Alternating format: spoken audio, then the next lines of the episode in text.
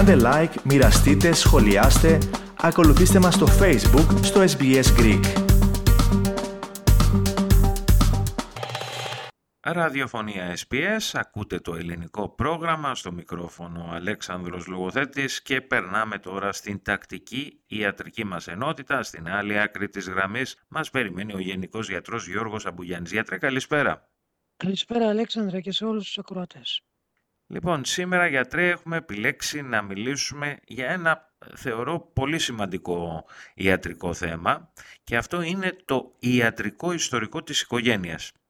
Άρα, να ξεκινήσω λοιπόν με την ερώτηση, γιατί είναι σημαντικό να γνωρίζουμε το ιατρικό ιστορικό μας; Πολύ ωραίο θέμα, Αλέξανδρε. Λοιπόν, είναι πολύ σημαντικό γιατί από αυτό εξαρτάται ολικός ή εν μέρη το αν θα αποκτήσουμε και εμείς μια συγκεκριμένη ασθένεια. Υπάρχουν δύο κατηγορίες.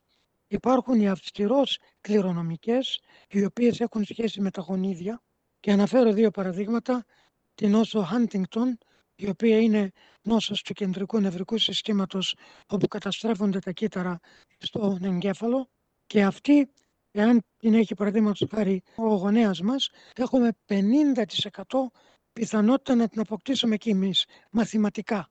Το δεύτερο παράδειγμα είναι η οικιστική ένωση, η οποία επιδράει σε πολλά όργανα και αυτή έχει 25% πιθανότητα το παιδί να το αποκτήσει από τους γονείς του. Και αυτό πάλι μαθηματικά.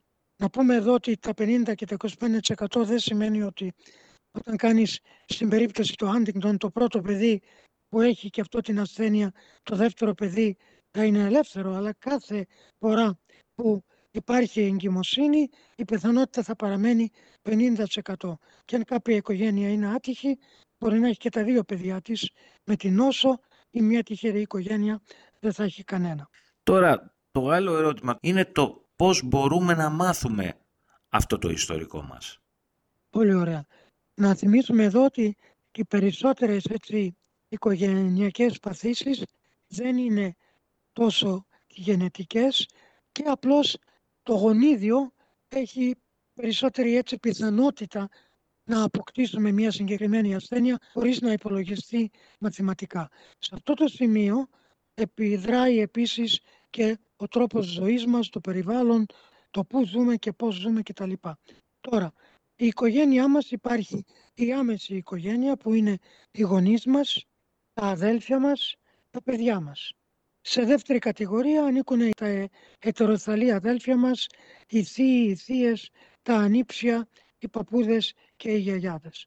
Λοιπόν, είναι σημαντικό να ρωτάμε αυτά τα άτομα εάν έχουν συγκεκριμένες ασθένειες και αυτές θα πρέπει να τις αναφέρουμε στον οικογενειακό μας γιατρό. Υπάρχουν ασθένειες οι οποίες έχουν μεγαλύτερη πιθανότητα να τις κληρονομήσουμε, όπως είναι το καρκίνωμα του παχαίου σεντέρου. Εάν διαπιστωθεί ότι ένας πρόγονός μας έχει καρκίνωμα του παχαίου σεντέρου, τότε σε κάποια συγκεκριμένη ηλικία, εξαρτάται από το πότε προσβλήθηκε ο πρόγονός μας ή η πρόγονός μας, θα πρέπει να αρχίσουμε να κάνουμε κολονοσκοπήσεις. Άλλες ασθένειες όπως είναι ασθένειες της καρδιάς, της υπέρτασης, ο διαβήτης κτλ. παίζει μεγάλο ρόλο το πώς ζούμε και μπορούμε να ελαττώσουμε τις γενετικές προϋποθέσεις αυτές το να αποκτήσουμε αυτή την ασθένεια με το να κάνουμε μια κατάλληλη ζωή με τη διατροφή, την άσκηση κτλ. Επομένως, προλάβατε και κάποιες ερωτήσεις μου. Η μία ερώτηση είναι τι θα πρέπει να συμπεριλαμβάνει αυτό το ιατρικό ιστορικό; Θα πρέπει οπωσδήποτε να συμπεριλάβουμε παθήσεις που έχουν δυνατό κληρονομικό χαρακτήρα όπως είναι το καρκίνωμα του παχαίου σεντέρου όπως επίσης και κοινές παθήσεις οι οποίες όμως μπορούν και έχουν και έτσι αυτό που λέμε περιβαντολογικούς παράγοντες, δηλαδή το πώς ζούμε.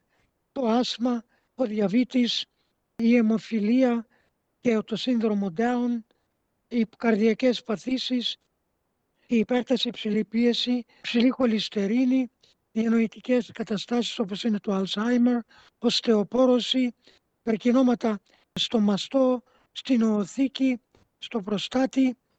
Ε, επίσης, εάν η πρόγονός μας είχε αρκετές έτσι αποβολές όπου χάθηκε ας πούμε το έμβριο και εγκεφαλικά. Και οπωσδήποτε να τα πούμε αυτά στο γιατρό.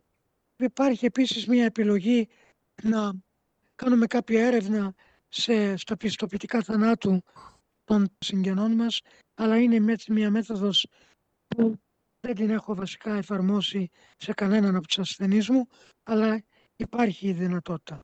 Και τότε ο ή οικογενειακός γιατρός θα βγάλει τα συμπεράσματα. Σε πολύ σπάνιες περιπτώσεις μπορεί να μας στείλει σε γενετικό έτσι σύμβουλο ή έναν ειδικό γιατρό στη γενετική, ο οποίος θα υπολογίσει την πιθανότητα να αποκτήσουμε αυτή την ασθένεια. Και με αυτά, γιατρέ, να σας ευχαριστήσω για μία ακόμα συμβολή σας στο πρόγραμμα μας. Ευχαριστώ, Αλέξανδρε. Θέλετε να ακούσετε περισσότερες ιστορίες σαν και αυτήν; Ακούστε στο Apple Podcast, στο Google Podcast, στο Spotify ή οπουδήποτε ακούτε podcast.